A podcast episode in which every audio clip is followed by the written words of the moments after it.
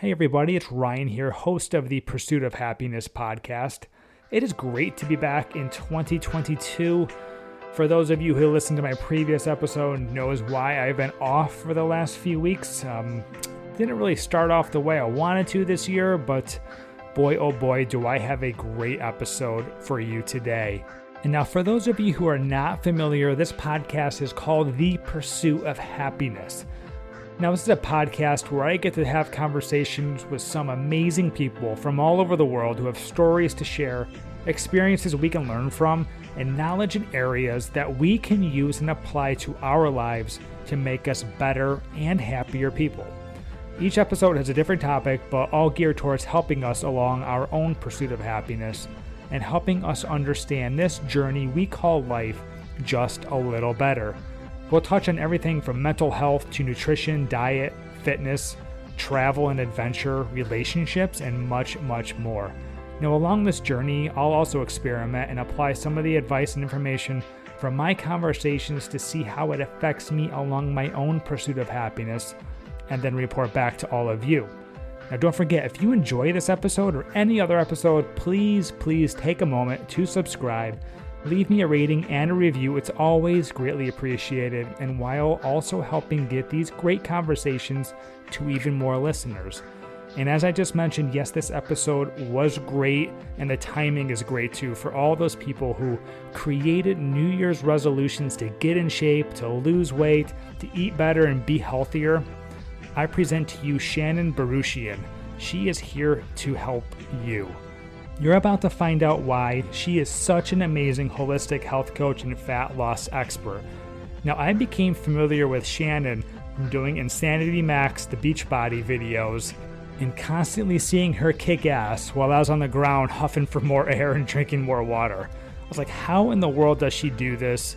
So I reached out to her and asked her this exact question, and you're about to find out how.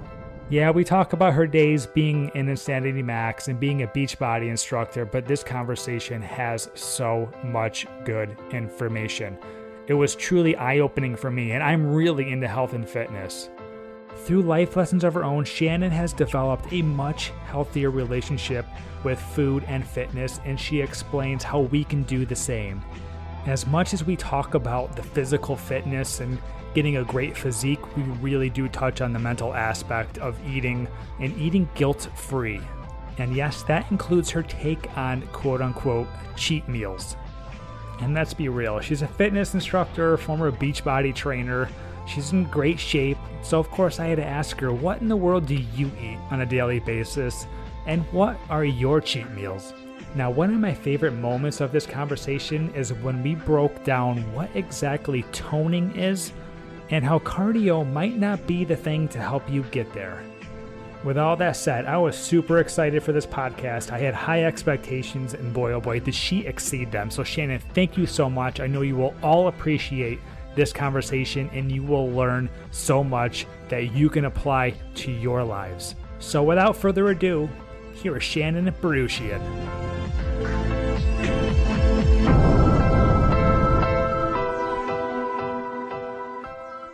Hello. All right, Shannon. Sweet. How are you? I'm doing well. How are you? I'm good. I'm good.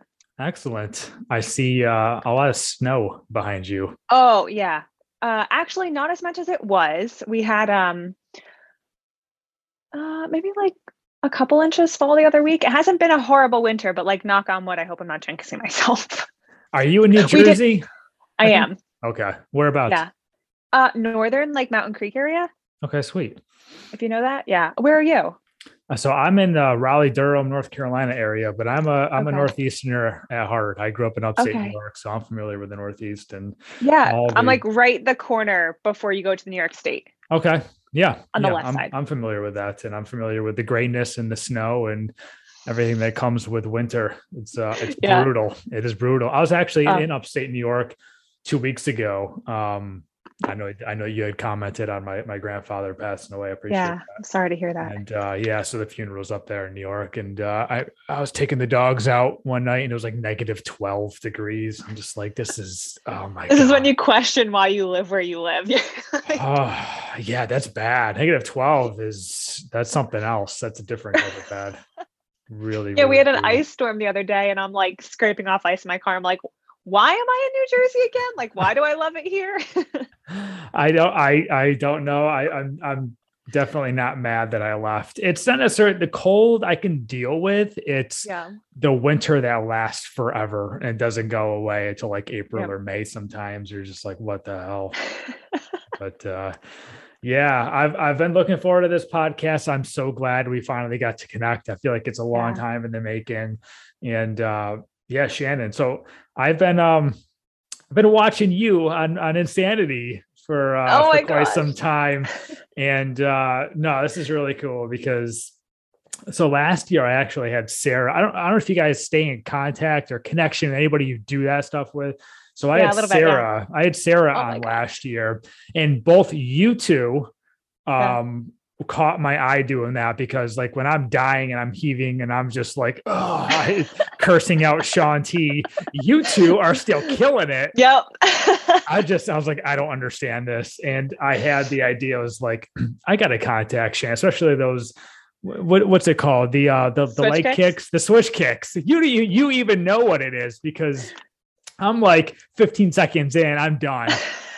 And you're still going at rapid speed. I was like, all right, this girl's doing something right. I gotta talk to her. So well, it's actually the faster you go, the easier it is.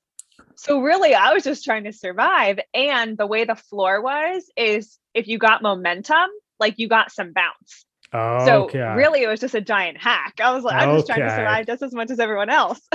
Ah, that's awesome. Yeah. So for people listening, I saw you in Insanity Max. Obviously, your your fitness and your fitness knowledge and diet nutrition. That's why you're here today. But um, yeah, real quick, filming Insanity Max. How was that? How was that experience? When was that? And just tell me more about that, real quick. Yeah. So, oh gosh, I want to say the year was 2014, or we filmed 2013 and it came out 2014. Um, and I was in college at the time. Oh, wow. and yeah, so here I am.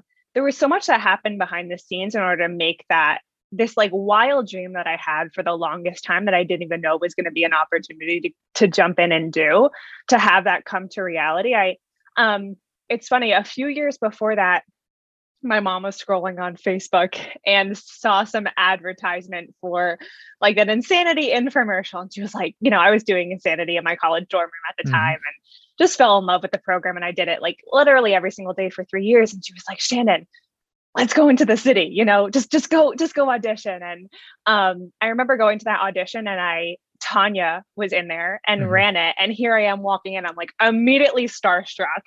And the audition was like, I'm not even kidding, maybe three minutes. And just Tanya putting us through the hardest three minutes of my entire life. Wow. And I walk out and I'm like, I just that was okay. We're, we'll we'll see what happens. And I got a call back and I and I did the infomercial and I got to meet Sean and um, it was through those connections that I was able to hear about the audition for Insanity Max 30 and just um, it was it was such a, a juggle because here I was I would wake up in the morning I would take the train into the city you know we would go film two workouts I would come back I would do my college classes I would do my homework at night and then go back into the city the next morning and five days a week for maybe two three months and it was just like the most challenging hard amazing experience of my entire life That's incredible. So five Yeah. days a week for for how long? Two to three months. And so, what were you doing those five days a week? Because that's they're only thirty minute discs. So what were you doing? yeah so i mean behind the scenes like we would train for two workouts a day to build up the endurance and the stamina to be able to go into a 30 minute workout for filming like in peak condition Okay. and while we were training behind the scenes we were learning the format of the moves protecting or perfecting our form. They were still solidifying the workouts and like what moves went well or sean was you know what moves connected well and like the timing and the sequence of it and the time of the exercises and rest breaks and all of it. And also us just getting really comfortable and familiar with you know maxing out and then going take a water break and pushing ourselves to that limit. And so it was a combination of them solidifying the workouts with us really getting in that peak condition and being in tip top shape so that when we did come to filming week, you know, it, it was very quick. We're like, okay, we knew Monday we're signed up. I got this workout. We go in, we film it, move on next. And, the, and it was a very condensed, accelerated timeline. Okay. Now, be yeah. honest. Did you do Insanity to get ready to film Insanity? Or were you guys doing other things too? So we were doing those workouts as they were perfecting them in real time, like as okay. they were solidifying them. So we might have done, let's say, Friday fight round one, but different iterations of it until we learned what the final one was going to be oh, um, okay. for filming day. But we were doing like max 30 in theory to prepare for filming of max 30. What was your results like? Were you like, damn, this really kicked my ass and I got in peak condition or what? Yeah. You know, it's so funny because I was going to school for exercise science. You know, I've always been an athlete. I played soccer growing up. I did, you know, I was a group fitness instructor. Fitness was kind of my life. And me personally would do Beachbody workouts just to get in shape and stay in shape. And like many people, I wanted to be skinny. I wanted to have abs. I wanted to, you know, look fit and strong and all of these things. And it wasn't until filming, or I should say, like the process of going through the training of Max 30 that I actually looked the way I had dreamt I wanted to look my entire life. Wow, okay. And now what you didn't you know see behind the scenes is i was also tracking macros throughout that time i was teaching my fitness classes throughout that time i was still working throughout that time and so yeah you saw you know i was doing the two training sessions with the cast in preparation but i was also doing a lot of workouts behind the scenes just because that was my career at the time teaching group fitness while i was also going to college so it was a combination of you know working with sean and us doing these incredibly hard hitting workouts plus two hours of exercising a day plus my nutrition was so unbelievably dialed in because mm. I knew going into it, I was like, if I'm going to be on the screen of millions of people in a sports bra, like we we are not playing games. like I'm going to get in the best shape. And I remember getting to filming, and I've never been, I've never been so lean in my entire life. Like I could see like my bicep vein, I could see like the veins in my stomach, and unfortunately for me, I mean, nothing against, you know, that process was amazing, but that became my standard of success mm. of like, if I didn't look like that, then I was a failure. And it, you know, looking back now, I can see that was so unsustainable for me, right? Like I couldn't continue to work out for two hours a day for the rest of my life. I didn't actually want to be that level of leanness because my nutrition had to be so dialed in. But to answer your question, oh my gosh, the shape we all got in, I, I will probably never have endurance like I did during that time. It's crazy. and I'm okay I, with it. it's funny because I just wrote down, uh, I'm making notes as you talk, like yeah. unsustainable. It sounds like that was completely unsustainable. Oh, yeah. And um, I, I kind of wish that we got to see the 30 minute videos before you all kicked yourself into gear for two to right? three months. So yeah. I can be a little more relatable to you guys. See you guys huffing in minute five instead of minute like 15 when we're all, we've already been dead for 10 minutes already. But, uh, oh, I mean, you should have seen us during training when we're all like, everyone would start our workouts like uh, you know, they would have the doors closed because we were in this giant, you know, picture it like a um a dance studio type room where they have mirrors in front of you and we're all just okay. spread out on the floor, you know, in our little spots. And everyone would start with like sweatshirts on and sweatpants and we'd warm up. And then by the end of it, everyone's like shirts are off. We're just like the the mirrors are all fogged up because everyone's sweating so much. People are just screaming at Sean because it's just so hard. It was we were fighting we were fighting to get in shape. And a lot of us have come from the place of being the person behind, like in watching someone inside the videos and connecting, you know, the way you connected with Sarah and myself. I did insanity growing up. You know, I did T25, I did all these programs. And so the majority of the cast had. So this was such a special project for us because we knew what it was like to connect to that person on the screen and we wanted to be that for you. Like we wanted and so we worked so hard to make sure that this project was just the best it could possibly be like heart and soul into it and for sean as well that's awesome do you have like a best friend or a connection you still talk to from that uh from those videos yeah, I mean, oh my gosh, like Tiffany is my ride or die.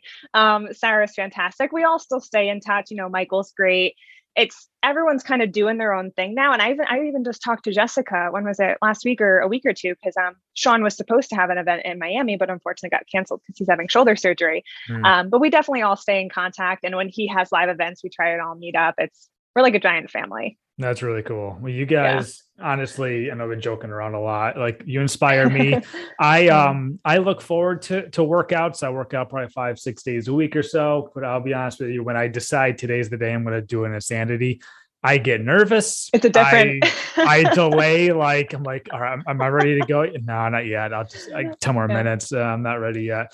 I know I'm going to be huffing in about ten minutes. I'm going to get my ass kicked. I'm cursing out Shaun I'm looking at self-imposed torture. Yeah, it's it's what it is, but it does work. And so um, yeah. I, we're recording this. I um two days after I was just talking to who's my fiance, and uh, so we have a wedding coming up in September. Oh, we're both athletes. Thank you. We're both athletes. We're both in pretty good shape and everything. And um, I was like, you know, what are your thoughts on doing the insanity max like calendar to a T over the next like couple months or whatever? She's like, I was going to ask you the same thing.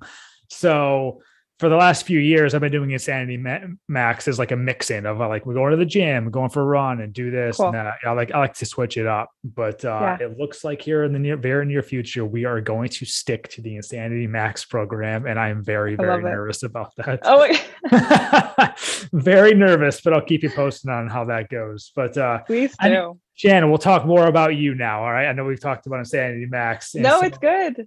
So let's talk it. about you, where you're at today, and I kind of want to talk about how you got there too, because I think that's what's going to make you very relatable. And then we're going to dive into some more details as far as fitness and nutrition goes. So please take it away.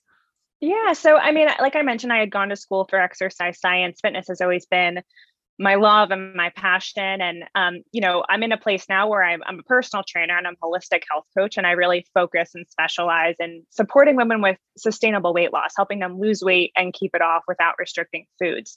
Um, and growing up, you know, I was an athlete. I played soccer, I ran track, I sail, you know, I, I, do all of these things. And so fitness came really naturally to me, but nutrition was always where I struggled. And I was so confused, just like, you know, maybe yourself or other people on what foods were best and, you know, mm-hmm. starting and stopping these diets and falling off track. And then it was after Insanity Max 30 that I tore my ACL. Um, and I was so scared that I was going to gain weight because I couldn't exercise for the first time. And that's when I really found strength training and fell in love with this process of feeling strong rather than just being skinny. And it was through going through that injury and healing from it that I ended up hiring a mentor to help me heal my relationship with food. And I learned the value of what does proper nutrition look like and how do you feel your body in a way that's balanced and free. And so now I help women create a sustainable lifestyle transformation by learning how to eat and exercise for their body and their goals so that they can cut through all of this misinformation online and really just feel strong and confident and empowered in their skin. Mom deserves the best, and there's no better place to shop for Mother's Day than Whole Foods Market. They're your destination for unbeatable savings, from premium gifts to show-stopping flowers and irresistible desserts. Start by saving 33% with Prime on all body care and candles. Then get a 15-stem bunch of tulips for just $9.99 each with Prime. Round out Mom's menu with festive rosé, irresistible berry chantilly cake, and more special treats. Come celebrate Mother's Day at Whole Foods Market what did you learn from your mentor that kind of sticks to you today? Is there like a top one, two, or three things? Yeah, it's a great question. First and foremost, it was how deeply restriction plays our role in our ability to be consistent. Because a lot of times we're doing these diets and they all use some form of restriction, right? Keto cuts out carbs. Um, in the Beachbody world, if you're counting containers, you're you're using portion control. Um, intermittent fasting is you know skipping a meal throughout the day or reducing the time frame that you're eating. And for me after insanity max 30 i was struggling so heavy in this restrict binge cycle because i was coming from this place where i had to restrict my food so diligently to make sure i didn't i didn't go over my macros i didn't eat anything off plan because i had this timeline to get in shape by this event on this day to look this way. Um, and I would be really good on my diet Monday through Friday. And then the weekend would come and it would just be this giant free for all because I was white knuckling my way through just following this plan. And yet I was battling like being so hungry and so tired and so weak. And so I found myself really struck in this cycle for honestly years. And so I reached out to this mentor and I learned how much that restriction played a role. And if we just stop restricting, and we allow ourselves to eat anything we want with you know with meaning and with reason and understanding how to fuel our body it takes away this feeling of deprivation. It takes away this feeling of scarcity. I mean if i say to you don't eat donuts and you can't have donuts for the rest of your life what's the one thing you're going to want more than anything? You're going to want donuts. If i say you can't have carbs what's the every single time you're at a birthday party or a family gathering you're going to look at that carb and think i would love to have that but i can't have that. And it creates such a negative connotation with food. Mm-hmm. and so it was really learning how to release restriction in my diet, learn how to actually eat enough for my body and for my goals, and learn how to create freedom with food where I can I can eat a donut the same way I'm going to go eat, you know, some kind of healthy salad. For me, they both carry the same exact weight anymore versus looking at that and being like, well, that's a bad food. I shouldn't eat that. If I eat that, that's going to make me gain weight. And really building this healthy relationship with food, which is oftentimes missing with diets and, and these fitness programs. They're not touching on that, which is why we struggle so much with consistency. Okay. I mean, yeah, this is uh, speaking loud and clear to me. Um, I, am kind of like somewhere in between where you were and probably where you are. Um, yeah. So last year, I get my eyes open up quite a bit. I've talked about this a few times in my episodes. Um, I was working with a, a, health and nutrition coach that was supplied by the place I was working at. Uh, she's great, and um, you know, she was. I, I, just I was working out so hard, and I thought I was eating well, mm-hmm. and it was like I feel like I'm not hitting peak performance. I'm not like looking how I want. I'm not quite feeling how I want. I work out really hard for for average results and i'm like what's going on here and uh, yeah. so she had me um, download the MyFitnessPal app and she was like just eat normally for two to three weeks eat normal track everything and we're going to look at it and we were mm-hmm. looking at stuff and it's like I was eating like, you know, I just kept hearing like almonds are like amazing to eat. Well, I was snacking on almonds all the time, not realizing all this extra fat and calories I was just taking for like no reason. My portions right. were terrible. I was snacking throughout the day, which is terrible. Um, so there's a lot of things that like my eyes just completely opened up. I was just like, wow, I've been like sabotaging myself for so long now, not realizing because yeah. I'm thinking I'm just eating a bunch of healthy foods and yeah, in moderation, it's healthy, but uh, yeah and so now i don't know i kind of go back and forth with somewhat of a, a restriction you know i have goals i have you know um, a way i want to feel I, I, I, want to maintain a look and all that kind of stuff but uh, sure. i do i do find myself restricting personally often um, I've gotten way better with that because um, you know everybody hears. I want to talk to you about this momentarily. Is like, yeah. oh, just lower your carbs, and then like you have carbs, fat, and protein, and everything. So for the longest time, I was lowering my carbs, and, you know, so I was doing these workouts for at least 60, 90 minutes a day on top of walking my, I have Huskies and I'm going for four to five to six miles a day on walking too. Oh, wow. And uh, so I was having conversations with my fiance and my nutrition coach about like,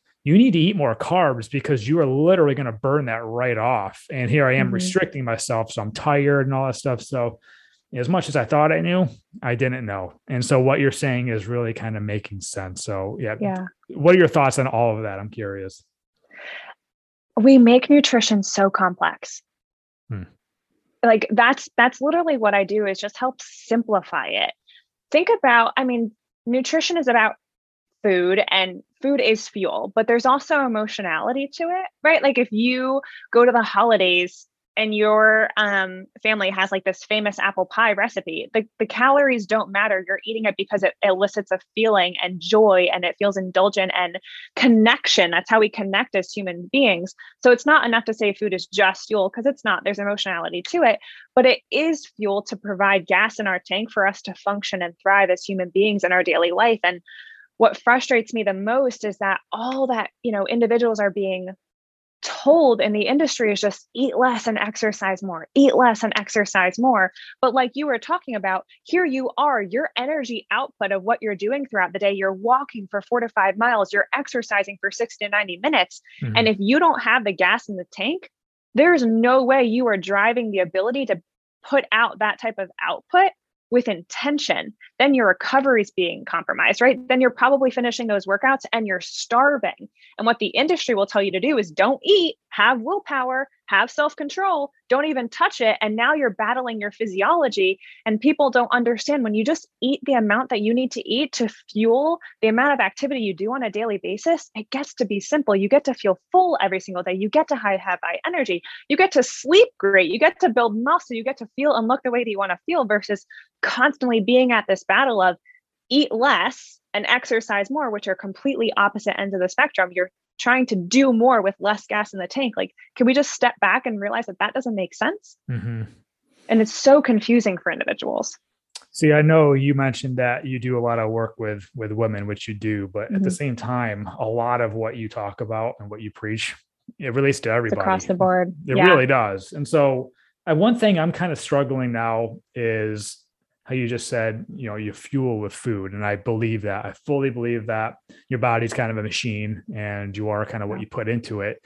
But then I kind of struggle with I might go overboard as far as putting too much clean fuel into me and not enjoying like perhaps some things that you would say like a donut or chips yeah. or what a Super Bowl's coming up. So I say like chicken wings and you know, uh, chips and guac and all that kind of stuff. So like great stuff. I, I I struggle with like what's a good balance because there becomes a point where it's like, okay, you're going overboard with this crap. But then it mm-hmm. also becomes a point where it's like you don't want to be so restrictive. You're not enjoying life and all these moments and stuff too. So how yeah. do you cope with that? So could we pause and understand that eating clean is a form of restriction too? First and foremost. Mm-hmm. And a lot of times when you come from this health and fitness space, you are so scared at the same time of not only going over your calories, but eating something that has been labeled as bad or unhealthy. The only reason we look at a donut differently than we look at, I don't know, um, what like that's what comes to mind, like a salad, terrible examples, but is because one has been labeled as bad and unhealthy, and one has been labeled as clean and healthy. Mm-hmm. And so eating clean and forcing yourself to deprive yourself of foods that you love, even if they are less than healthy, is still a form of restriction. And so, the easiest way, and I always say this too restriction will never be sustainable.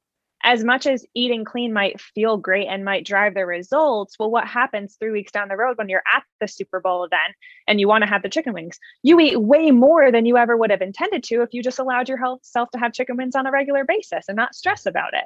Mm-hmm. Right. So we can't just think about like what happens if I don't eat this? Well, what's the repercussions if I restrict this from my diet? You end up overindulging.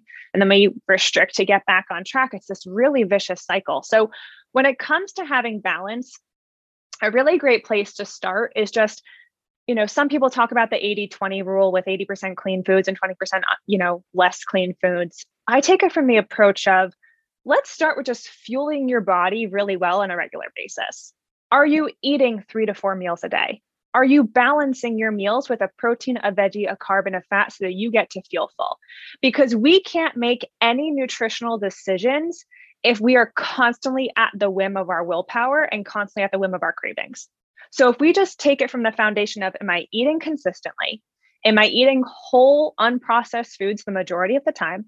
Am I building balanced meals with a protein, veggie, carb, and fat? Now it opens up the door for us to have, have the conversation of what does balance look like for me? Hmm. For me personally, I really enjoy eating healthy, you know, so I don't really ever crave something like you put a donut in front of me, I'm not really going to have it because it just doesn't make me feel good afterwards. It might look enticing, but I know if I eat that, I'm probably going to feel like garbage for the rest of the day. Mm-hmm. If you're just starting out, maybe it's choosing one to two foods that you want to intentionally incorporate into your diet. And I don't mean saying, two cheat meals or two cheat snacks. I mean, your healthy diet includes having the chips and guac on a Thursday night. Your healthy diet includes having the ice cream on a random Tuesday, not just on Saturday, because you've been told that the only time you can have those fun foods is on the weekend. Looking at your week as a whole, Monday through Friday, 365 days a year, how can we intentionally bring those off limit foods back into your diet and eat them the same way that you would your normal healthy breakfast? And starting to have the conversation that's like once we've had those those one to three meals and it varies right? If you are in a season where you're focusing on fat loss maybe we want to keep it one to two. If you're a season where you're focusing on maintenance and you're eating more you know maybe it's two to three like it's it's really varying up to you But once we have that foundation of creating that balance, and I call them intentional indulgences, like I'm genuine, I'm intentionally putting this into my diet to expose myself to foods that maybe previously made me uncomfortable, and I'm giving myself permission to eat it guilt free. Once you have that balance, now we can shift into a little bit more of a mindful eating approach and just open the conversation around our food. Where if you're at the Super Bowl party, let's say, and the chicken wings are in front of you and the chips and salsa are in front of you, pausing and stepping back and saying, do I genuinely want to eat it because I want to eat it? Or am I mm-hmm. just tempted to eat it because it's in front of me right now? And if it was any other day of the week, I actually wouldn't really want it. But because it's in front of me, suddenly I want to eat it. And we have to start having this conversation because otherwise, anywhere you go, any situation you're in, you're going to let that environment dictate how you eat versus, hold up, this is my diet and I want to eat to feel good. And maybe today that means I'm going to choose the chicken wings. And maybe today that means I'm not. And once you can take back control, you can handle any situation with ease versus your diet telling you how to eat. Yeah, this all makes a lot of sense. I want to throw another wrench into that too. I think it's it's uh, it's underrated honestly is the fact that let's say you're you're in a good spot you're feeling good.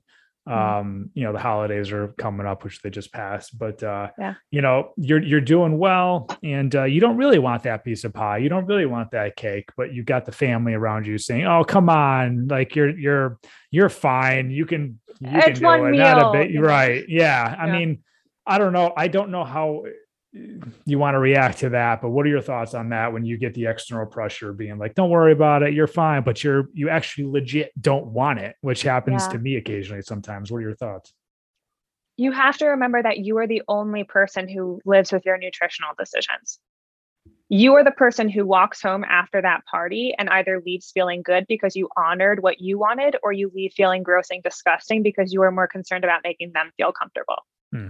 And it's a little bit uncomfortable, I'll admit, to be like, thank you so much, but you know, I really don't want it. And it takes practice and it takes stepping up for yourself and being open to have that conversation. But it's like a it's a 30 second zing of you feeling a little bit uncomfortable versus hours or maybe yeah. days undoing quote the damage dieting mentality coming in strong the damage of choosing to have that just because somebody else wanted you to and it's really easy to do it in a polite manner like you know, thank you so much. That looks delicious. Can I take some home? I'm just really full already. Mm-hmm. You know, you know, like I would love to, but I'm stuffed right now. Maybe later.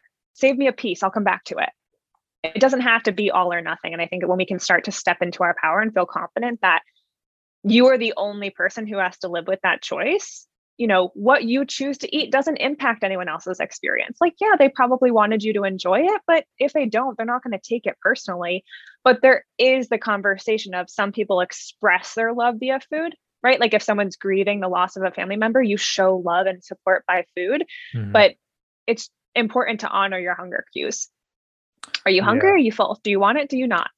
And you can love and respect them without you know foregoing feeling good in your body. That's a great response. And um part of me just wishes like you know that was more encouraged than discouraged. Like yeah. I have a pretty good willpower and there's a lot of times it's just like you know what i ate a huge meal i actually don't really need that that's uh, it's not that really appetizing anyways and when you get made mm-hmm. fun of for it instead of like good for you. That's a really good choice. Yeah. You just made a really good choice. Yeah, I, I, I just I hate the fact that some things are like that. Instead of like applauding you for it, it's like you got to yeah. fight. You got to fight to be healthier. I, it doesn't. Yeah, it's like it makes me sad that being healthy is looked at as like rare. Like you're doing something wrong if you decide to take care of your health, and eating unhealthy is almost normalized more than eating something mm-hmm. that's nourishing. Mm-hmm. It it's crazy. I mean, hopefully the dynamic is starting to change, but it's the case that we're in right now. Do you think it's starting to change? I, I don't notice that at all. Maybe you do. I'd hope so. I mean, I'd like to think with like the women I work with, it's like there's a ripple effect. That's right. Well, then it changes in their family, then it changes with their friends and the conversations. And with these companies and with the fitness movement becoming bigger I hope so. And I hope it just continues and it only gets bigger and better. But it, you have to start with yourself and be okay if for a little bit of time you feel like you're swimming upstream. I hope that you take pride in taking care of your health. That's yeah. my goal. I definitely do. I love it. Like, um, you know, I'm I'm starting to actually take some like supplements now of looking at like longevity and stuff like that. I want to be as healthy as mm-hmm. long as possible. Like, right? I'm yeah. turning 40 this year, and like the things I can still do, and I'm still super active. I feel as good as I did 10 years ago, as far as I know. Yeah, so that's amazing. That's it is super important to me. Um, okay, so I want to kind of dive in a little more, as I mentioned, into like yeah. protein versus fats versus carbs, and maybe yeah. perhaps some ratios and how to figure this out. So, for someone, I know a lot of people aren't as active as I am, but for someone who is pretty active, they get yep. a few good workouts in a week. They go walk their dogs occasionally, stuff like that. But we want to look good and feel good. Like, sure. What do we do here as far as like proteins, fats, and carbs? Because we've heard so, so many different messaging over the years. Yeah, so I'm going to probably give the answer that is the least helpful and say that it depends.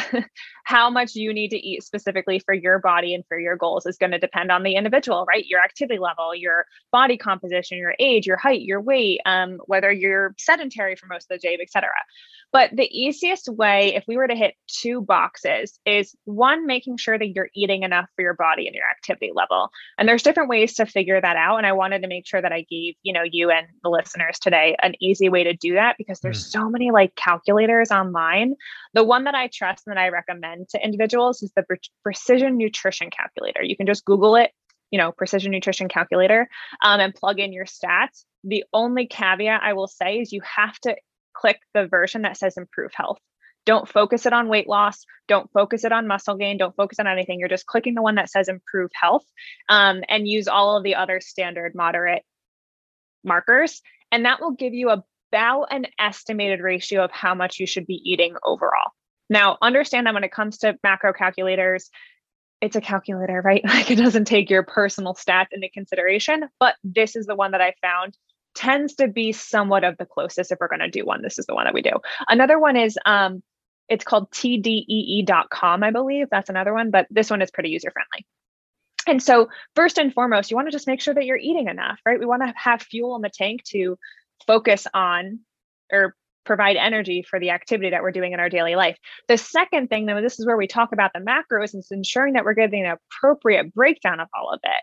You know so first and foremost when you are building a meal are you getting a protein a veggie and a carb and a fat?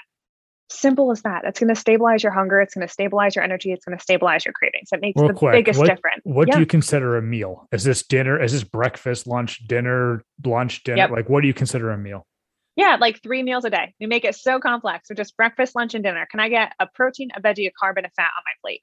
Okay. Simple as that. And the reason we want to do that, like I mentioned, is stabilizing energy, stabilizing hunger, helping us feel full. And the, the reason we want to have those macro breakdowns and incorporate all those macronutrients is because ensuring you're getting the balance of all of them means that we're going to have the carbs and you know the fat and the protein for the energy we're going to have the protein to support the lean muscle mass we're going to have the healthy fats to support thyroid, hormone health, you know, all of those vitamins and mineral absorption. We're going to have the carbs to support the energy and performance and recovery.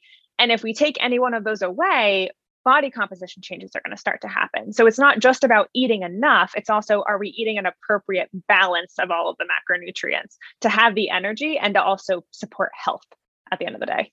Okay. Um, for all the listeners who are listening yeah. to this and they're like, well, what does Shannon eat? Um honestly like uh, we know you're probably more active than the normal person but uh can you walk me through like somewhat of like a normal day of like you know what your breakfast looks like what your lunch would look like an, an ideal day for you? Yeah. Honestly my my nutrition is pretty boring. I wake up and i have a smoothie for breakfast. I'll throw in what do i have? Like a little plant-based protein powder with um, some blueberries and spinach and avocado some water and I just blend that up and I have a side of oatmeal, right? So I'm getting my protein, my veggie, my carb, my fat, and then I'll go to the gym and I'll do my workout. And then um, I come home and I sometimes have a banana or some kind of fruit just to hold me over until lunch. And then lunch is pretty simple. I usually just have some kind of leftover from dinner, whether it be like ground turkey or chicken with some kind of um, vegetable and I drizzle it with olive oil. I'm, I'm so busy throughout the day that I just like whatever I can grab as leftovers and just toss it on and throw some salt on it and be good to go.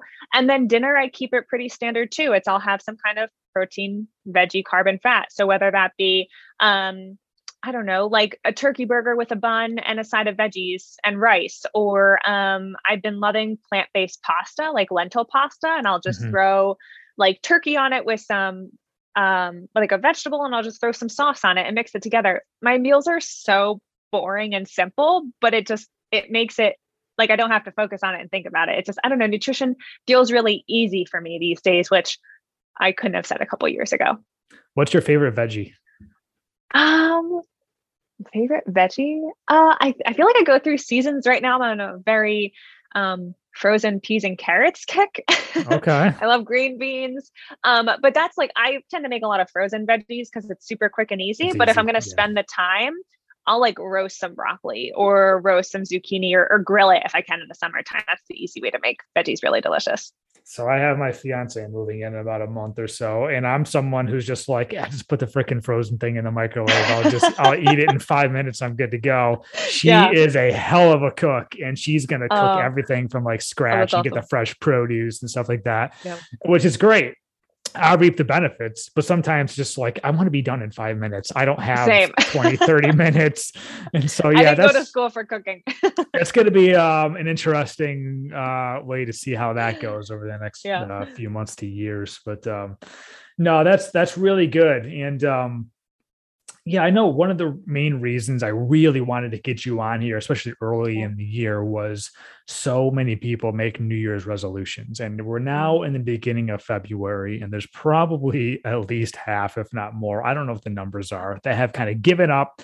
They've gotten yeah. frustrated and they're just not hitting their goals. I would love to hear like the message that you would send to those people about the people who created a New Year's resolution to like lose weight, to get mm. stronger, to finally get the body that they wanted that just are struggling to keep it going? What would you say to them? First, you need to know that if you have given up or you have struggled, it's okay.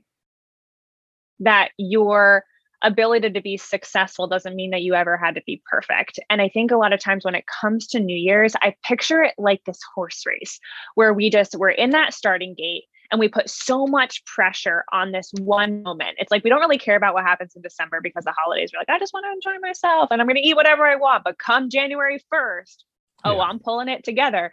And you got your stuff from the grocery store and you binge ate all the food you're not going to allow yourself to eat because like your last supper mentalitying it. And you're like, you got your diet plan on lockdown, you got your fitness program on lockdown, and you're like, okay, whatever January 1st, hold up, no, whatever that first Monday of January is, because you know if that January 1st falls on a Saturday, you know there's no way you're showing up.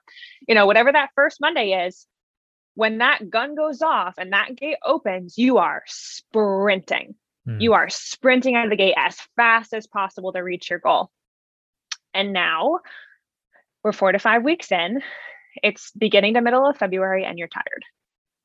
And that motivation that initially that you initially had when the new year started is long gone. And you have been hit with the reality that life is busy and you have other things pulling your attention, right? Kids schedule sports schedule was a backup in full swing. You got work deadlines you're handling. You got you know social life you're trying to navigate. You're trying to keep the house clean and get your laundry done and you realize that it's a lot to juggle especially when it comes to new year's and you change everything about your routine on that first day. Your workout routine what time you wake up the foods that you eat your your you know your grocery shopping what you shop for how you cook everything and so instead of beating yourself up for struggling and having an imperfect day, we get to shift the conversation into what do you need to do to stay consistent? Because let's normalize having a day where you miss a workout. Let's normalize having a day where you choose the donut or the chicken wings instead of, you know, the healthier meal. Let's normalize having a day where you're sick and you can't work out or life was just too crazy and despite the best intent you just you didn't check off the box of your plan that day and just focus on what do I need to do to stay the course? Because I don't care that it's been four to five weeks. I care that come the end of this year and the beginning of 2023 and 2024, you are still in it. This is a healthy lifestyle we're talking about. Four to five weeks is a blip, right? In the grand scheme of things. So, what do you need to do in order to stay in the process and in the journey? What's realistic for you? Is it instead of expecting yourself to work out five days a week, it's only going twice? Is it instead of expecting yourself to change to follow some massively restrictive diet, it's just getting a protein and a veggie on your plate? Is it just having breakfast right now? Can we make it so simple that it's really easy for you to be consistent? Hmm. Because we know at the end of the day, consistency is the name of the game. And if you can be consistent at getting to the gym twice a week or pushing play twice a week versus expecting yourself to go five days a week and then burning out five weeks in, I promise you, you will make more progress. So, this is your permission if you need to, to pull back on what you're expecting of yourself. What's realistic for me in this season? Because the last thing we want you to do is quit and give up because you burned yourself out. And we know that that's not going to get you anywhere. So, if we're focusing on building this healthy lifestyle for yourself, well, what's the easiest place for you to start? And then how can we put accountability in place to show up even when it feels really hard? So it sounds like small steps and perhaps small yeah. victories. Um, yeah. Yeah. Cause, uh, you know, they always say like, you know, consistent change happens like gradually, not just mm-hmm. like at a switch of a dime or whatever. But, uh, yeah. So what are your thoughts on small victories? Um, how do you celebrate small victories or how do you tell your clients to do that? Yeah. So there's, there's two things that come to mind right out of the gate. The first is that this all comes down to trust. I work with a lot of women who have come from this place of trying everything to lose the weight and they feel like they've failed every single thing. And so they're coming in to these goals or maybe these New Year's resolutions or whatever it looks like, whatever time of the year. And they're just, they have this deep belief like, I don't even think I'm capable anymore. Like I have failed every single thing. I have no evidence and no proof that I could even trust myself to show up when I set this goal for myself. And so the reason it's so important to make these wins so small and simple so that you can start to build that trust that you can actually do this. If I expect myself to work out 5 days a week and then I I'm good for 2 weeks and then I don't work out for 1 week, of course I'm going to believe that I failed. But if I say, "Okay, I can handle 2." And I only focus on going to the gym twice. Well, then after that first week, I'm be like, okay, I did that. Mm-hmm. And then I'm going to do it the next week. And I'm like, oh, all right. Okay. And now I'm going to start to build momentum. And it's through that momentum and keeping that promise to myself that I'm going to build that confidence that I can do this. So it, we have to keep it small so you can start to rebuild that trust that you are more than capable. And the second part is, is we have to start looking for the wins because we have been trained to look for all the ways that we don't think we're showing up enough.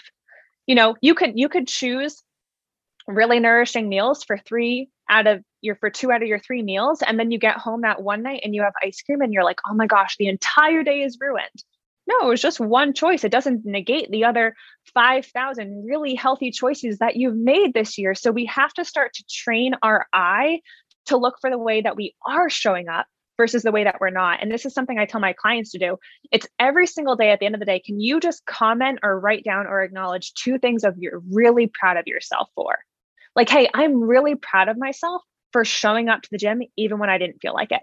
Hey, I'm really proud of myself for allowing myself to have the donut and not feeling guilty about it. Hey, I'm really proud of myself for just showing up for myself and getting to bed early, even when I wanted to stay up late and watch that third episode of Netflix. And when we can start to train our eye to see it, it's so much easier for us to feel like, okay, all right, I, I am doing this. I can do this versus, constantly beating ourselves down of oh and here's another way that i failed and up oh, here's another way that i didn't show up for myself and it's changing that outlook helps us stay in the game there is a few things i want to hit on base with that answer yeah. and one of them is something i can relate to i'm always going to throw myself in the mix and throw myself please do i, I love it to but uh yeah so something that i kind of touched on earlier that sometimes i struggle to cheat because i am mm. so progress driven Interesting. Yeah, I would love your feedback on that because it's like, okay, I set a goal. I have a goal in mind. This over here is not going to help me get there. Stay on okay. track. Yeah. What? Uh, so basically, you've you've got a really good relationship with food and nutrition right now, mm-hmm. where you're allowing yourself to kind of eat that meal or cheap meal or whatever you want to call it. Whereas there's definitely times where it's like I allow myself to do that, and there's times it's like nope, I am laser focused on what I want to achieve. I'm not going to Olympics or anything. I know that. I'm not really training. I'm not training for a competition or nothing. But uh, I I do struggle on occasion because I want to see results, and I feel like that's going to set me backwards. The last thing I want to do is go backwards. Yeah. What are your thoughts on the people who think like that? So my question for you would be is why do you think it's going to set you backwards? Um I mean, let's just say I can easily make uh, a plate of salmon and salad and a sweet potato. Love it. Sure. I love that. Or I can have three pieces of pizza, the chicken wings, and like a Diet Coke. Yeah. I don't do this all the time. In my mind, it's like, well, there's clearly one meal here that would do better for me. There's, Yeah. I would enjoy both of them um there is a meal that I would be like, hmm, those those pieces of pizza and uh, you know those, those look great. wings look freaking good. It's been a long time. I haven't had Yeah. that in a while, but I can eat the salmon and be very happy with that. So there's a lot of times there's like it's not like I'm not choosing between nothing and you know a, a, a pizza meal or whatever. It's a Yeah. delicious, healthy meal that's you know simple, or Right. versus like the cheap meal that everyone really wants. So that's when I kind of like I I, always go to the way of like salmon and salad and sweet potatoes and stuff like that. So I struggle. I struggle sometimes to be like, I'm just gonna have the pizza and the wings tonight. Screw Yeah. it. I don't care. Because to me, it's like, like I said, the progress thing. I am so driven on Yeah. progress. So hopefully that so right there though, the fact that you said the screw it, I don't care. That's Yeah. what we refer to as the dieting mentality. Mm. I don't care that you chose the healthier meal, but what's the byproduct of forcing yourself to be so progress driven that you never allow yourself to eat the stuff that you also want? Hmm. Is it that when you finally get in the situation and say, "Oh, okay, I am going to have the pizza, you end up having exaggeration, like five slices instead of just one and Oh, that's moving possible. forward? I do that. It's terrible. You know, but that's that restrict binging that we were talking about. Even if it's well intended, it's it's only a setback in this instance, and I, I use that loosely. It's only a setback because it's very all or nothing. I'm either on or I'm off, and I'm eating everything that I wasn't allowing myself to have. Hmm. And then we see the scale go up because instead of just consuming one slice of pizza, you're consuming thousands and thousands of calories, and you're like, crap, I gotta get back on track. Hmm. Versus just making progress and then like incorporating a slice of pizza and keep moving on. You're still making progress, but it's not going to be so all or nothing when you just allow yourself to incorporate those foods in moderation on a regular basis. Mm. The other thing I would say is it's there's no right or wrong, but what does success look like for you? Mhm. You know, does success look like incorporating those foods or does success in this season and this can vary and change that hey, between January and March, I am all in and I am really honing in and focusing on this one goal because I have this deadline that I'm trying to hit, which is Mhm. perfectly fine too. Mhm. So it's what's the season I'm in? What does success look like for me? And is being so goal oriented and, and results driven impacting me negatively in any other ways? And there's really no right or wrong. It's just personal preference. Okay. And what are your thoughts on the mindset of uh okay, I'm I'm gonna have three pieces of pizza and I'm gonna have that meal. I'm gonna have that Yeah. meal. So earlier today, I'm gonna work out for another 30 minutes to 60 minutes to offset that. Is that negative or is that like a positive way to think? Um, honestly, it's negative. Why do you need to offset it? Right? Can't you just have that food and genuinely enjoy it and just keep moving on? Because I we get so stuck in like this calories in, calories out approach. Like, if I'm going to eat this food and it's so high calories, then I need to work out X amount of minutes and burn X amount of calories to make up for it.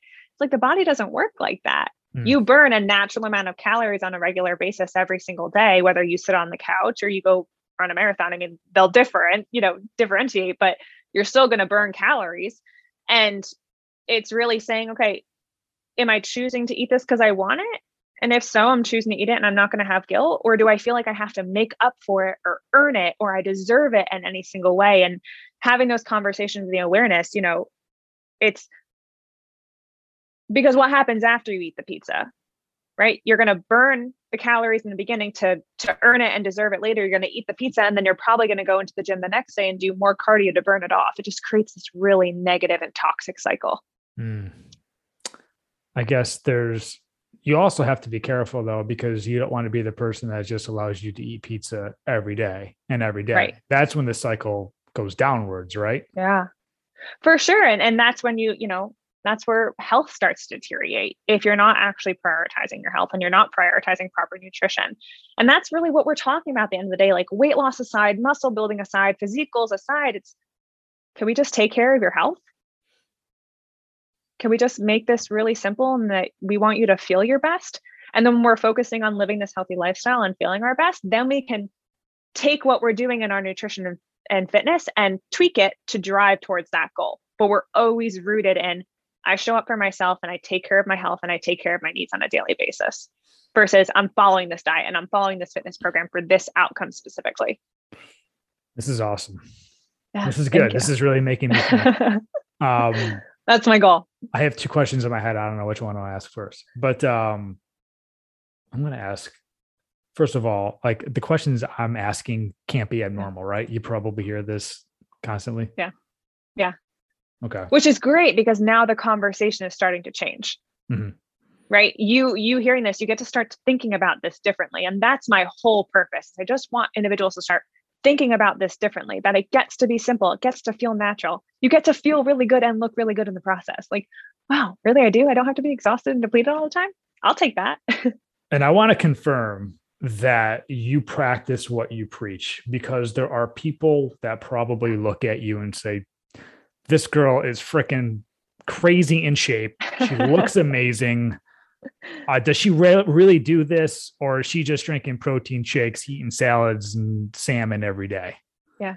The fact that you're asking that question is great because a lot of times individuals don't especially on social media and instagram you just scroll through all of these influencers and you're like oh i want to i want to have a body like her she looks fantastic and you don't see what's going on behind the scenes that she's actually doing hours and hours and hours of cardio you know and she she barely eats and her hormones are in the tank i practice what i preach because i've been on the other side of it hmm. and i i'm busy, right? Like I don't have time to be obsessed over food. I don't have time to spend hours in the gym. I work out four days a week. I eat really whole nutrient dense foods. I eat four meals a day. I get enough sleep and I drink my water sometimes. I could be better on the waterfront. So, how much does your upbringing being athletic and always into fitness help you kind of cheat occasionally, help you only work out four times a week and compared to people who are like starting from a worse place, I guess you can say, someone who wasn't athletic growing up and someone who is overweight. How much do you think that plays a role in you being able to kind of eat and and kind of cheat, quote unquote, cheat the way you do? You know, it's a really interesting question. I'm not sure from like um a weight loss or weight maintenance perspective it plays a role because the muscle mass I had back then, or say the muscle mass I had during max 30 is different than the muscle mass I have now. And we're talking like style of muscle and the style of training. So I'm not sure if it necessarily correlates, and maybe there's some research on this that I'm not aware of, to the efficiency of my body now, as much as from a mental perspective. Yeah, I love working out because I have that inner athlete in me to where like fitness is fun. Hmm. But for the person who doesn't necessarily have that inner athlete and that drive, exercise probably feels like a chore. It feels like, I got to get off the couch. Like, I, I, would rather watch Netflix than, like, I don't know, eat a whole bag of popcorn right now. Mm-hmm. And so, sure, athletes probably have an advantage because fitness is this way to tap into a part of themselves that people who didn't necessarily grow up as athletes probably aren't as attuned to. But I firmly believe that everybody is an athlete and everybody can be an athlete. And so if you're just starting out, rather than looking at it as this thing that I have to do, or if I want to lose weight, I have to do cardio or I have to run, it's well, well, actually, what just gets you moving today? What feels really fun? Did you enjoy playing basketball when you were a kid? Did you enjoy dancing around your living room? Did you enjoy, I don't know, any type of movement? And then how can we take that and just help you get active and fall in love with moving your body and taking care of yourself, and then shift it into adding in the type of exercise that's going to drive the results that you're looking to achieve. So, from a metabolic perspective or like a physiological level, maybe it plays a role, but I'm also, I mean, that's, you know, years ago. So, I'm not sure how much of it plays a role as much as I just really value my health because I've always valued my health. Mm-hmm. Um, and maybe for people who didn't necessarily take it as seriously or value it as much when they were younger because they didn't have that athletic background well you can also learn to do that now and once you feel how amazing you'll feel like it, it'll become natural for you too. You can learn to love it. So I want to talk about um, metabolism, and yeah. I have uh, getting toned on uh, one of my next questions. But real quick, I want yeah. to ask you. Here's another random question: Guilty pleasure. It. What is your biggest guilty pleasure? Like food wise? Mm-hmm. Um, I would say guiltless pleasure because I don't really feel guilty for eating. Okay, all right, all right. There's that relationship with food feedback coming in. Uh, but if I'm gonna like go out and enjoy like an indulgent meal, I'm gonna get like a burger and some sweet potato fries and like have a beer. Sweet potato fries are the best. I love them. Really, you can't beat them. Love my sweet potato. all right. So one thing I scrolling through your Instagram account, which I recommend everybody do. I'll yeah. put the link in the show notes, and we'll let you Thank pub you. all your stuff um, at the end of this. But um, I loved how I, I wrote this down. I want to make sure I get this right. So I have let's talk about getting toned and yeah. So basically, you do a lot of preaching on like weightlifting and building muscle, mm-hmm. whereas myself and many others think of like high intensity training like an insanity, like a yeah. Peloton or constantly running. So when people say, I want to get toned, I want to get shredded, like I just I I don't necessarily know what I'm asking here, but I want you to dive into the differences and what people think and how they might be doing it wrong. Right. So everyone the toned is like a buzzword, right? Everyone wants to get toned. They want to tone their muscles. But what toning actually means and having a physique that is toned it means you have muscle definition on your frame and minimal body fat. That's how you can look like an athlete. I think when we can picture it, like look like an athlete kind of looks, then it makes it conceptually visible for us mm-hmm. versus um, toning. It's like, well, well, how do you tone? Toning is really just about building muscle. And a lot of times we opt for like cardio or HIIT training or these Peloton classes because we believe that if we just lose the weight, then we will get toned or hmm. these workouts promoted as like um, like high intensity interval training classes are promoted as fat burning, like burn fat, build muscle. It's the name of programs, right? Muscle burns fat. It's not the case. it just meta like it doesn't actually work that way. Mm. You're either going to burn fat or you're going to build muscle, right? Where it's all it's all about metabolic efficiency. And so if you want to get toned, you have to put muscle on your frame. That's the only way that this works. And cardio doesn't build muscle, lifting does. So, yes, for one individual who has weight that they want to lose, maybe they need to go through a season of specifically fat loss to burn the fat.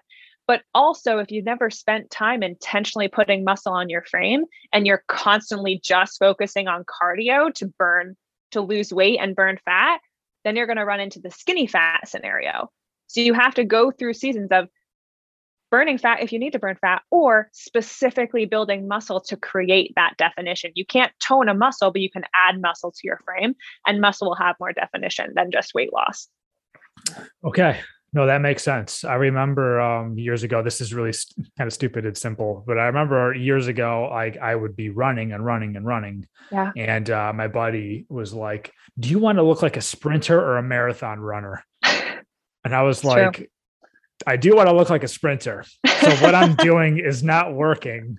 So yeah. that was I still remember it was probably like over a decade ago. And I still remember that because it's like honestly, now a lot of my workouts consist of sprinting on the treadmill with weight training, not necessarily right. running five to 10 miles a day like I was doing because yeah. you know that in my mind was like, well, that's how I get lean. That's how I get abs and all that stuff. And I loved seeing that post because yeah um you know like the peloton thing is like huge right now and people are just running running running trying to get the body they want but the more like i'm at the gym and the more like I, I know more about myself and like seeing your programs and seeing people at the gym like the physiques that are like most attractive for lack of a better term are like you're strong. You strong. are strong. like that is very yeah. attractive. Um so yeah, yeah. so the whole skinny the whatever the skinny term that you just use compared skinny to fat yeah. skinny fat yeah. And it's hard too because there's so much misinformation right? If we're if we're thinking about Orangetheory or classes like that like f45 or peloton they're promoted as getting in the fat burning zone. Like it's it's there's so much misinformation out there that it makes sense that you might feel confused. But if you remember nothing else it's cardio doesn't build muscle lifting does and there's still a lot of fear around if I cut back on cardio and I just focus on weight training, am I going to gain weight because I'm not burning enough because you think it's calories in and calories out?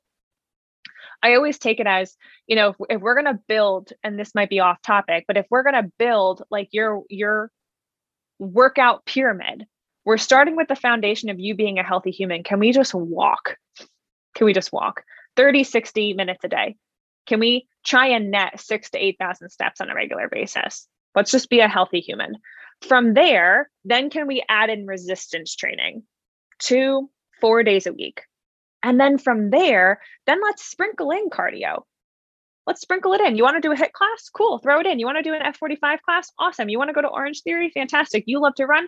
Let's do it versus making the cardio the base of every single thing that you do and then being so scared to not do cardio that you just like only resistance train a couple of times mm. make resistance training the main course adding cardio as a side dish versus making cardio the, the main dish and adding in resistance training at the side dish and that's how you can still enjoy this routine and drive yourself towards this muscle building and this toned look Okay. And now there's probably people thinking like this coming from the girl who did Insanity Max. Uh, yeah.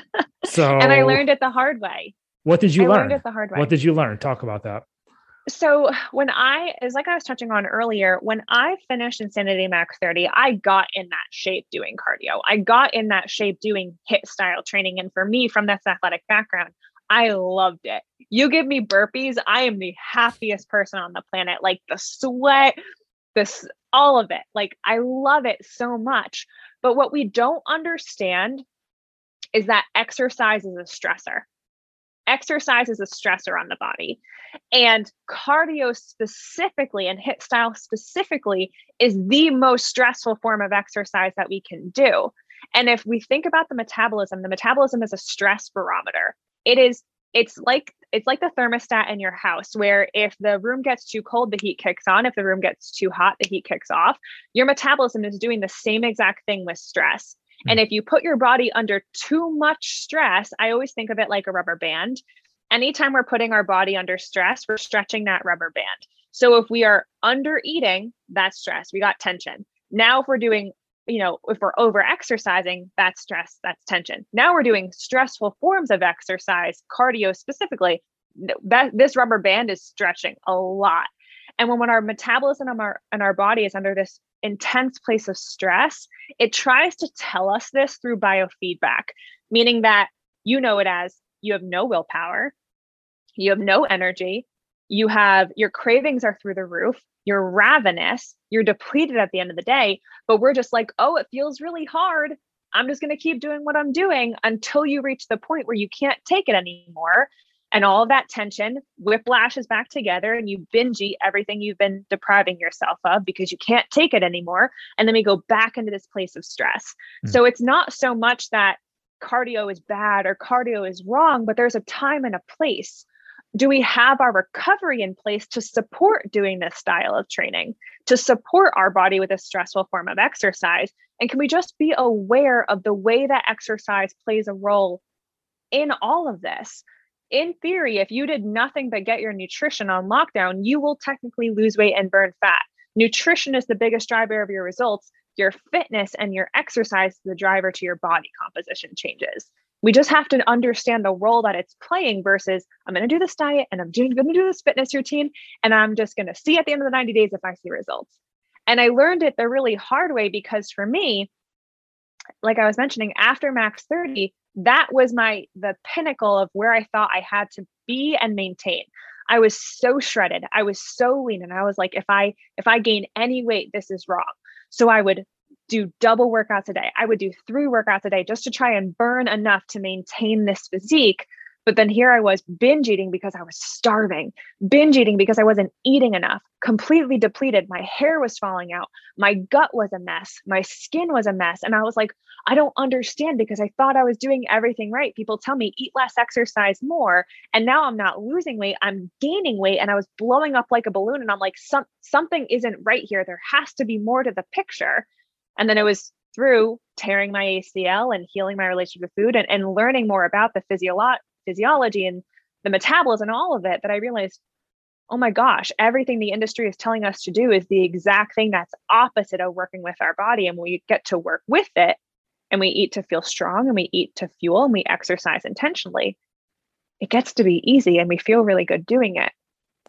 So I'm going to dive slightly deeper into that. Yeah. Look, you know, the first thing that just came to my mind is like the industry is telling us, well, you worked for an industry with Beachbody. Yeah. Do they not set you up properly? Do they not kind of train you about this? Or they just kind of was like more focused on like the athleticism of and doing insanity and not so much nutrition? So when I when I worked with Max 30 and you know, it wasn't necessarily they were preparing us for anything or promoted anything. We were hired for to do the filming, you know, to train and film for that purpose solely. It was like they were trying to make money. We're the cast members of it. We had to get in shape. And, you know, it was our job to nourish ourselves and be in shape enough to perform with these videos, you know. So, they, didn't give you they didn't give you the nutrition guide and food and all that kind of stuff, or wasn't you're they your gave own? us they they handed us a sheet i remember um i think it had like recipes and it followed portion fix at the time before i don't think portion fix was a thing back then but it had that kind of concept that some people followed me i went the route of hiring a coach to track macros at the time um so they they did provide us tools but they didn't you know say this is exactly what you should be doing Okay. No, I just found that Yeah. interesting. We don't have to go further on that. I just wanted Yeah. to know because you work for one of the biggest companies in the industry. So Yeah. and and I was a coach, you know, myself too for a long time. And this is this is why I have nothing against Beachbody. I am the biggest fan of Shaun and the work that they do in helping people lead healthier lives. Hmm. And from that standpoint, if it gets you off the couch and if it gets you moving and it starts to bring awareness around fueling your body and exercising, fantastic. But why I started to drift away and no longer align with the values is because they perpetuate a lot of this idea that it's calories in versus calories out, that you have to sign up for this program and do it perfectly in order to be successful. I was the person who did every single Beachbody program. I did 21 day fix, I did Brazilian butt lift, I did Insanity, I did Insanity Max 30, I did T25, P90X3, all of it over and over and over. And if I missed a day, I had to double up on my workouts the next day. And I would get to the end of the program and I would gain the weight back. And I would be like, oh my gosh, it's something wrong with me. I just lack the willpower. I lack the discipline. You know, maybe it, maybe this will be the program that finally works. And I was program hopping, finally, you know, hopelessly searching for the one that would work for me until I realized that that's not a healthy, sustainable lifestyle. Hmm. Like there, there, this wasn't clicking. And unfortunately, a lot of you know, there's these coaches out there who aren't qualified in nutrition, you know, and they're just promoting have these cheat meals, have these cheat days, you know, good and bad foods that are contributing to this dilemma that we're facing. We have to have a bigger picture here. And so, you know, I have I have such respect for the company, but I did steer away and, you know, I love people who do max 30, but I did steer away and say, like, I, I don't necessarily align with the way that they're approaching certain things, especially on the nutrition nutrition front. Okay. No, I mean that that's good to know. I, I do find that super interesting. Um, we don't have to go deeper into that. Um, getting back to kind of what we were just talking about, I kind of want to link these two things here. Yeah. For somebody that is looking to get that physique, and uh, I want to kind of compare training, weight training versus cardio. Is there like a Yeah. a ratio or whatever? And then also at the same time, like days of rest. How do Yeah. how do we know when to take those? Like how often you don't want to do too much, but at the same time they are necessary. So I like to link those two things if possible. Yeah. So I think the first question that everyone always asks, or I mean, when it comes to nutrition, like, what's the best diet to lose weight? What's the best diet to build muscle? Or like, what's the best workout program should I do? How many days should I be exercising and doing cardio? And let's just take it from an entirely different perspective and say, like, how many days can you allot to exercise in your routine right now? Like in your schedule? Okay, can you do four days a week? If my general recommendation is to get two to four days of exercise in your routine, how many is realistic for you to be consistent with? Three? Cool. All right. Mhm. So our focus is to start focusing on strength training right out of the gate to help you build muscle. You know, then we could talk about splits um, or like what to do each day. But it's really focusing on, you know, how many days in the routine can you allot to weight training, ensuring that, or exercise in general, ensuring that you're at least getting one to two rest days minimum. And you know, if that means you're getting your two rest days and you train twice a week, you get your two rest days and you're training five days a week, instead of asking how often, it's like, well, what can you be consistent with? And if we can look at it from that perspective, it's like it's, it's easier to maintain and be consistent with than I have to work out X amount of days. Okay. And how many days in a row would you go before you say, listen, take a rest day? Like three days in a row, you're, you're cutting it off right there. Or is it kind of listen to your body? What do you think? I think it's going to vary for each individual person. I find for me, I like to do maximum three, and then I start to notice that the quality of my training starts to deteriorate. Like I'm just more sore, um, or I can't push as hard, or just like mentally, I'm like, oh, I don't even want to be at the gym today. Mm. You know, so there's there's no right or wrong if we want to keep it simple. Um, I like to do if you're going to train four days a week, do two days rest day, two days, and then maybe two days off. Um, but two to three days and then a rest day is is great to start with to keep it simple. Okay, awesome. Yeah. That's kind of what I do. Sometimes I do three and then yeah. a rest day, but uh, yeah, it's one of those things where oh, man, I struggle sometimes with sitting still. My rest day is like I've like I said, I am so yeah. driven and I feel like I'm doing nothing, I have to remind myself like this rest day is actually benefiting me as well. Yeah. My body needs it and it's going to help my workout tomorrow. I have a hard time just sitting there thinking I'm just like not accomplishing anything. So, yeah. and that's mental. really common. Like a yeah. lot of people think that. And for me too, like when I was doing um, a lot of the Beachbody programs, it's like if I wasn't working out, here I am, one, fearful that I'm not going to burn enough calories, but then like antsy because I felt like I I wasn't doing it right. Like it was wrong to take a rest day. But the one thing I always say is that your workout are, is only as effective as your ability to recover from it. Mm. So it's not just that the rest day is important from your physiology and like muscle repair because you're breaking down the muscle as you're lifting or, or doing cardio or anything, but it's also from that mental standpoint of if you if you have to work out six seven days a week of course it's going to feel like a chore because you feel like you have to be there versus let me let me take the day off. Let me go for a hike. Let me go kayak. Let me go paddleboard. Let me go ski. And then when you go back into the gym you're going to be stronger and you're going to be able to push harder because you've been able to step back. And there's so much more to recovery than just a rest day. And on a rest day, I want you to truly rest, but you can still be an active human, right? You could still go for a walk. Mm-hmm. you mm-hmm. can still do something that feels good, but also ensuring that we have proper recovery in place. Like, are we sleeping enough? Are we eating enough? Are we drinking enough water? Are we prioritizing protein to help with that muscle, you know, that muscle synthesis? Um, there's so much more to recovery than just taking that day off that we can do on a regular basis to ensure that we're not getting too sore and because soreness isn't an in- indicator of a good workout and i think okay. that's a misconception too okay and um, i want to hit on protein you just mentioned in a moment yeah. i got a question here that um, i'm thinking of insanity max and you know yeah. there's the tabata strength and all that kind of stuff that's not what you're talking so about hard. right when it, so frickin', hard. fucking tabata i'm so glad they didn't put me in those workouts Oh my God. I'll ask you, I'll ask you about that momentarily. But uh, yeah, there's a few of those where you got to do it for like 45 seconds to get the 15 second off to it. For, I was like right. that. I skip that disc like all the time. um, I really do. Um, so there's probably, I wonder if there's people like listening to this thinking like, well, I'm doing push-ups, I'm doing squats in these yeah. things. Like, is that not good enough? Is that weight training? And that's not what you're talking about, right? I don't want to assume anything so in theory if you are lifting your body weight you are still strength training. You are still resistance training. But there comes a period of time and we see this with people who do home workouts or body weight workouts that it's not going to become a stimulus strong enough to elicit continuing to get stronger. This is basically the concept of progressive overload. Think about if you wanted to um, run a 5k and you haven't run before. You're going to start by getting off the couch and running for five minutes. And then a minute, eventually five minutes is going to feel easy. And then you have to run for 10 minutes. And then 10 minutes is going to feel easy. And then you're going to run for a mile. And then a mile is going to feel easy. But the thing that helps you get stronger is you're constantly pushing that threshold. So your body has to adapt to it.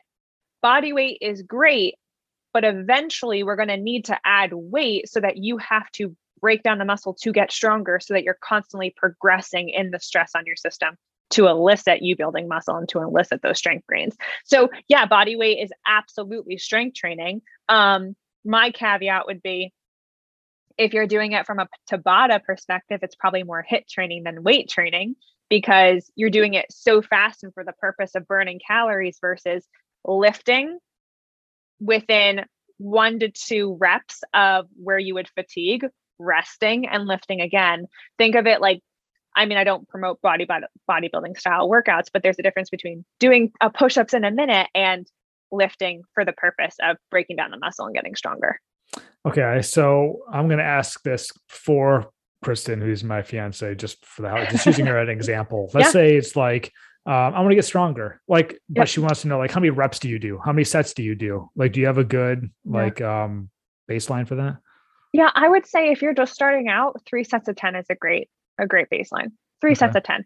And when you're getting to that 10 rep, I mean, there's a there's a big difference between going to the gym and like just doing 10 reps of a bench press and going to the gym and intentionally lifting 10 reps where by rep eight, by rep nine, you're getting fatigue. By rep 10, you're like, okay, I could have done one to two more, but I probably couldn't have done three. And when Mhm. you start to get within that like one to two rep range, that's when you know you're using an appropriate weight. Um, so three sets of 10 is a great place to start. You can really build muscle and build strength in many different rep ranges, but it's a great foundation to build. Um, you know, three sets of 10, three sets of 12 for you to get comfortable lifting weights and get comfortable with moving your body under load, and then working down into lower rep ranges to build strength um it- there's different components to exercise right if you are lifting heavier with less reps it's going to be more strength focused Mhm. versus if you're lifting slightly lighter. Think like 10 to 12 reps this is going to be more muscle building focused like hypertrophy versus if you're lifting higher reps i'm talking like 12 to 15 repetitions it's, it's going to be more muscular endurance. Mm. but a, a great baseline just to keep it simple three re- three sets of 10 um, and then as that gets easier maybe you're going to do three sets of 10 but you're going to increase the load. And this is how we can challenge ourselves without having to navigate all these different toggles Okay. And uh, let's just say I go to the gym and I'm doing chest that day. Would you say Yep. like four different exercise, four different types of exercise good enough? Three, five? Like, what do you think? it depends on how long you have to work out but if we're going to say like a 45 to 60 minute workout five to six exercises you don't want to do more because if you're doing more then you're not lifting heavy enough you by Okay. five to six exercises you should be like okay i've worked i've done enough for the day but still be able to walk out of the gym feeling good and energized versus depleted. Uh, we we think about this a lot when it comes to HIIT style training or um, these classes that we take that we should sweat a ton we should burn a lot and we should be completely and utterly depleted when we finish a workout.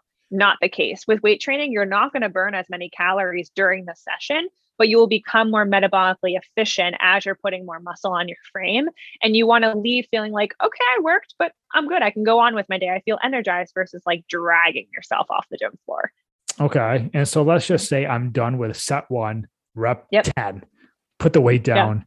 Am I watching Yeah. the clock? Or when am I picking it back up? 30 seconds later or something like that? Yeah, 30 seconds is a great standard recommendation. If you're getting into lower weights, then you can trend, you know, I would say three sets of 10, Mhm.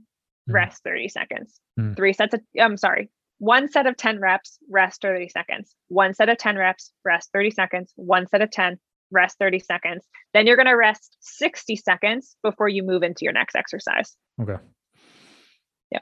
And uh, here's a random thought. If Yeah. I'm at the gym and the freaking gym is busy because it always is, Yeah. someone's at, someone's on my machine. What do you do? Beat them up. Just kidding. Beat 'em up. That's Beat how you up. get No. stronger, right? Beat them up. So my question is, is someone on the machine that you need to go to or someone came in and stole it while you were going to a different exercise? Um, maybe both. I was just thinking this happened the other day. Like I was like, all right, I'm gonna hit my shoulders up. I hate Yeah. doing shoulders because I got bad shoulders, but um, I was like, Mm. I'm gonna hit my shoulders up. All the different shoulder exercises were taken. I was like, Okay. what the hell? So a lot of times I just go to abs, I do core or something like that or whatever. Do you have just this is random? Do you have any like Yeah. you should go do this instead in the meantime until the machine comes open? What do you think? Um, I would say, I mean, this is comes from my personal trainer days where like we had an hour with a client, we got to move quickly and be creative. Mhm. Um, if the goal is to hit a shoulder exercise, just do a different shoulder exercise. And or grab a dumbbell and you can do a dumbbell variation of the exercise you were going to doing. Like if you were going to do barbell shoulder press and the barbell squat rack is taken, just Mhm. grab a dumbbell and do dumbbell shoulder press. Okay. Or grab um go to a cable and do a cable shoulder press or uh, grab a kettlebell and do a kettlebell shoulder press. It's all still working the same muscle, even if the equipment is different. Okay. No, that's great. It's so simple, but it's one of those things where it's like sometimes you're like, oh, the machines I wanted are gone. Yeah. What do I do now? And you're burning time there and you're just sitting around, you know. So um, And if someone- if- Yeah, I'm sorry. If someone is on the piece of equipment, just talk to them. Like, hey, you know, I got two more sets. Can we work in? people are really people can go into the gym and feel really intimidated because you have these people who look like they know what they're doing and have, you know, they're in great shape and it's a really vulnerable place, but everybody feels insecure. And I think mm. that's a really important thing to keep in mind. Everyone's checking themselves out in the mirror and just trying to look and feel better in their skin. And so if someone is on the piece of equipment, ladies, please hear this. Walk up and say like, "Hey, how many sets do you have left?" Okay, cool. I'm going to work in when you're done. Or, "Hey, can I work in for a couple sets?" Or put your stuff down, just let them know you're going to come back to it and then go do an, another exercise in the meantime. Don't mm-hmm. be afraid to take up space and don't be afraid to ask for what you want. People are more than willing to share most of the time. Great advice. Great advice. This is why I have my own podcast. Okay. I get to ask these random questions. I love it. okay. So, one of the last things I think I really want to hit on, I think is very important, is you brought up protein. Um, yeah. Let's just go into it. Let's just dive into protein. What do you know about it? How do you know you're getting enough and where do you get it from?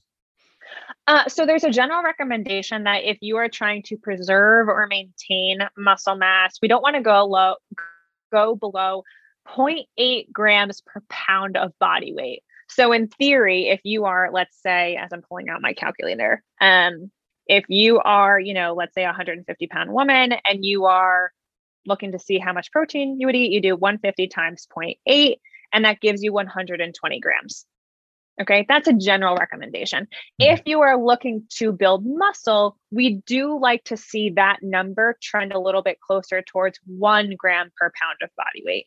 Now, for individuals who are have weight to lose or tend to sit at a weight that's higher than where they want to be, if you are someone who's trending, let's say 200 pounds, and I say, you know, have 0.8 grams, that's going to give you 160 grams of protein, which is a lot of protein to eat. and so, this general rule of thumb has to have, like, let's just be honest with ourselves that you're you're not going to be force feeding yourself 160 grams of protein. It's going to be massively expensive and just not enjoyable to hit. And so, I would say if we can, you know, trend somewhere between 120 grams to 150 grams, fantastic. If you are someone who eats, excuse me, more plant based, it's going to be harder to hit um, you know or if you're someone who is more vegetarian it's going to be harder to eat that much but as long as you're getting a serving or more of protein at every single meal it's better than not having protein because we see protein being the hardest to hit macronutrients where women especially i think most individuals but women especially tend to skimp on and looking for ways that you can get protein in your diet with outside sources so, I mean, when we think of protein and things to eat, we think of, you know, chicken and beef and steak and lean turkey and salmon and these fish. And I mean, these are great protein sources, but you're also going to get protein from a little bit of broccoli and some oats and these sources that are not as just protein based, like if we're looking at the macronutrients, right, it's going to be more carb based, but it has protein in it. And so this is a great way that if you wanted to log food into MyFitnessPal, you can make sure that as you're eating these different foods, you're able to hit your protein goal. But I mean, general recommendation if you can get protein at every single meal and try to aim for 0.8 per gram, gram of body weight, that's a great place to start. Okay. Yeah, I know that like um a, a, snack that I love to eat is edamame. Edamame is from really I love edamame. It's so high in protein. Yeah. Great salty too. Oh, I love it. I love the dry, the dry salty ones, or just yeah. like um, you know, the ones you get like the sushi restaurants or whatever. I'm a, a huge fan of edamame. Um, yeah. What are your thoughts when someone is going to look and buy like they're getting inspired by this conversation? It was like, all right, I want to go buy a protein shake. What are they looking for, and what what do they want to skip out on too? So I'm going to say the two things you want to focus on first and foremost is the amount of protein that that protein powder will have per serving. It sh- if it's a protein powder, you want it to have 20 grams or more. Simple as that. If it's not having 20 grams, then I don't know, you're just kind of wasting your time. Hmm. Um, and you want to look at the ingredients of it because while it's like a protein powder might sound really healthy, if you walk into like GNC or Vitamin Shoppe, and you look at the ingredients list, if it's like 20 ingredients or more, it's like, well, yeah, you just wanted protein, but now you're also getting sugars and gums and all of these fillers. It's probably not serving you in the way that you intended it to. Mm-hmm. So I like to look for the quality of the ingredients and the amount of protein per serving.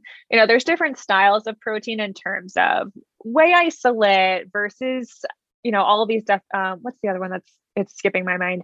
Not necessarily something I focus on or touch on a lot with clients. I do think that a protein shake is a great way to supplement if you're not getting enough protein in your diet.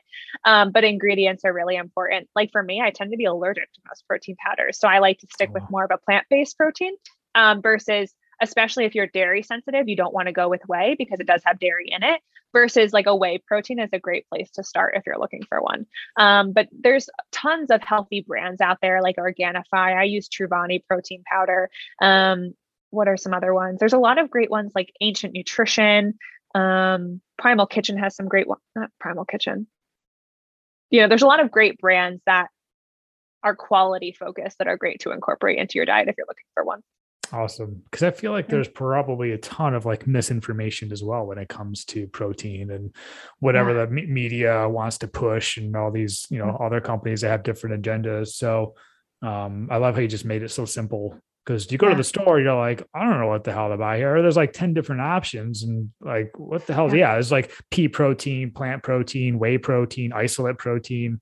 Right. Isolate. That's the one I was trying to think of yeah you got all these different proteins and it's just like you're right like you look at the at the back i try to stay away from the ones with like the sucralose or fructose and all that kind of stuff in it that's just terrible stuff. That's just like you're trying to be healthy and you're going the complete opposite direction of putting that stuff in your body so don't do that. And i i was that person who when i first started you know getting into fitness i I was that person eating like protein cookies and protein chips and protein uh, pudding. I, Vitamin Shoppe was like the place to go. And now I'm like, okay, let me just get it from whole nutrient dense oh, sources. Yeah. And then now I'm not actually full and I'm actually reaping the rewards of building muscle versus trying to cheat the corners. That's one of those things where I brought up a long time ago in this conversation about like the whole almond thing. You think you're being healthy and you're just putting this crap in your body every like every day. Is like I'm eating like more than a handful of almonds and a protein bar. And it's just like I did more yeah. damage when it actually sounds like it should be healthy. So there was a time in college where I, because I was the same thing, I thought almonds were healthy. And I used to go to the store and purchase like this bag of almonds and just eat the whole thing because I was like, yep. well, it's a healthy food. And I didn't know it was like, here you are hundreds of grams of fats. And I'm yes. like, why am I still so hungry? yes. That's it.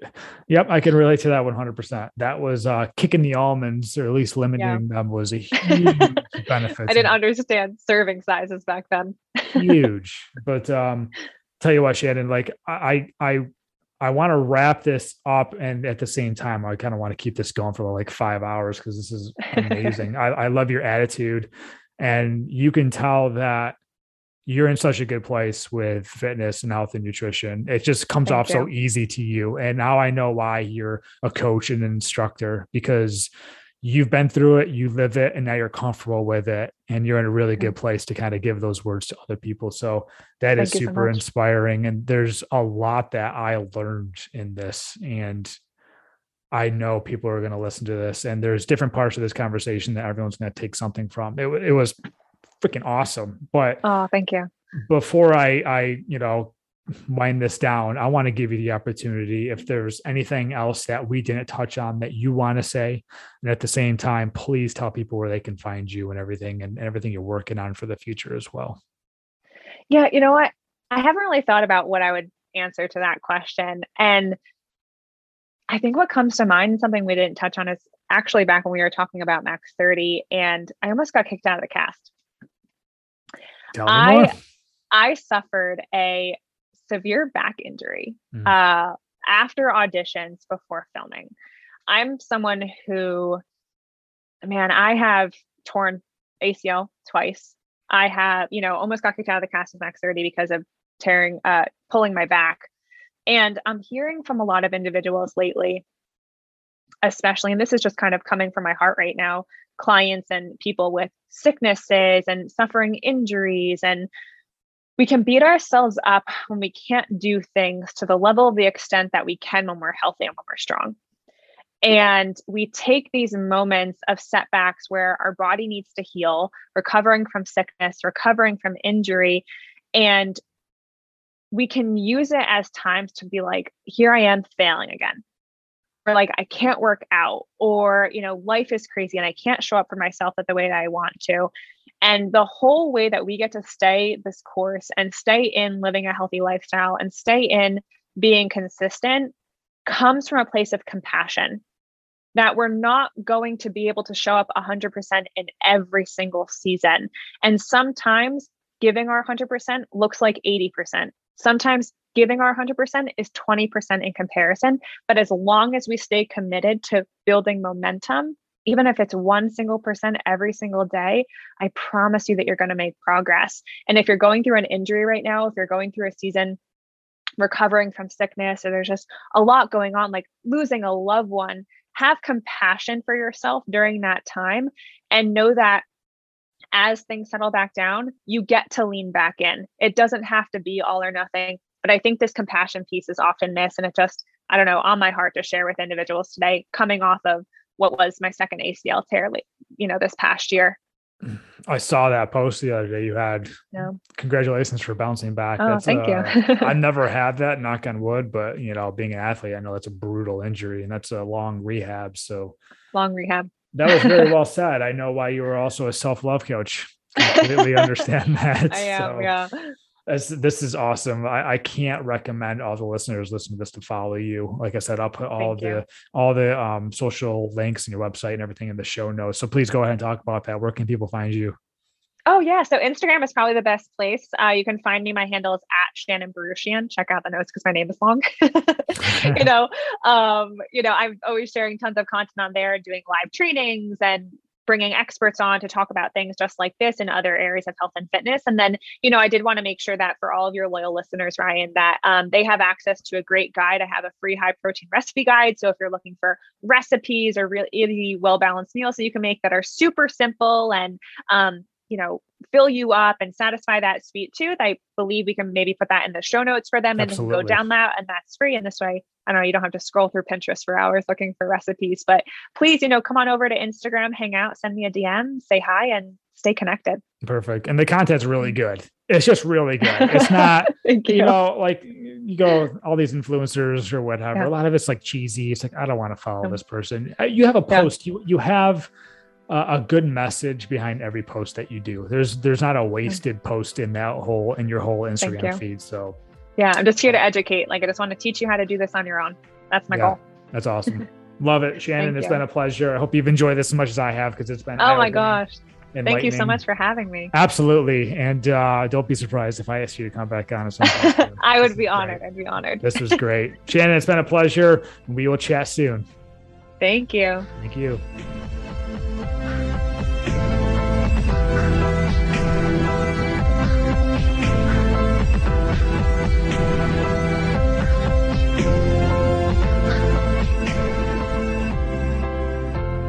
Shannon, you're a rock star. Thank you so much for joining me on my podcast and bringing such great and positive information to me and my audience.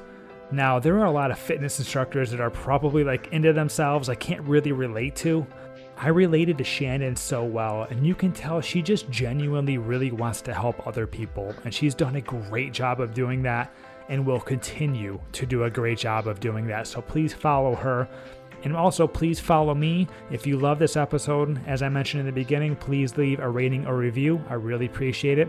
And stay tuned for the next episode of the Pursuit of Happiness podcast. I have another amazing guest. See you soon.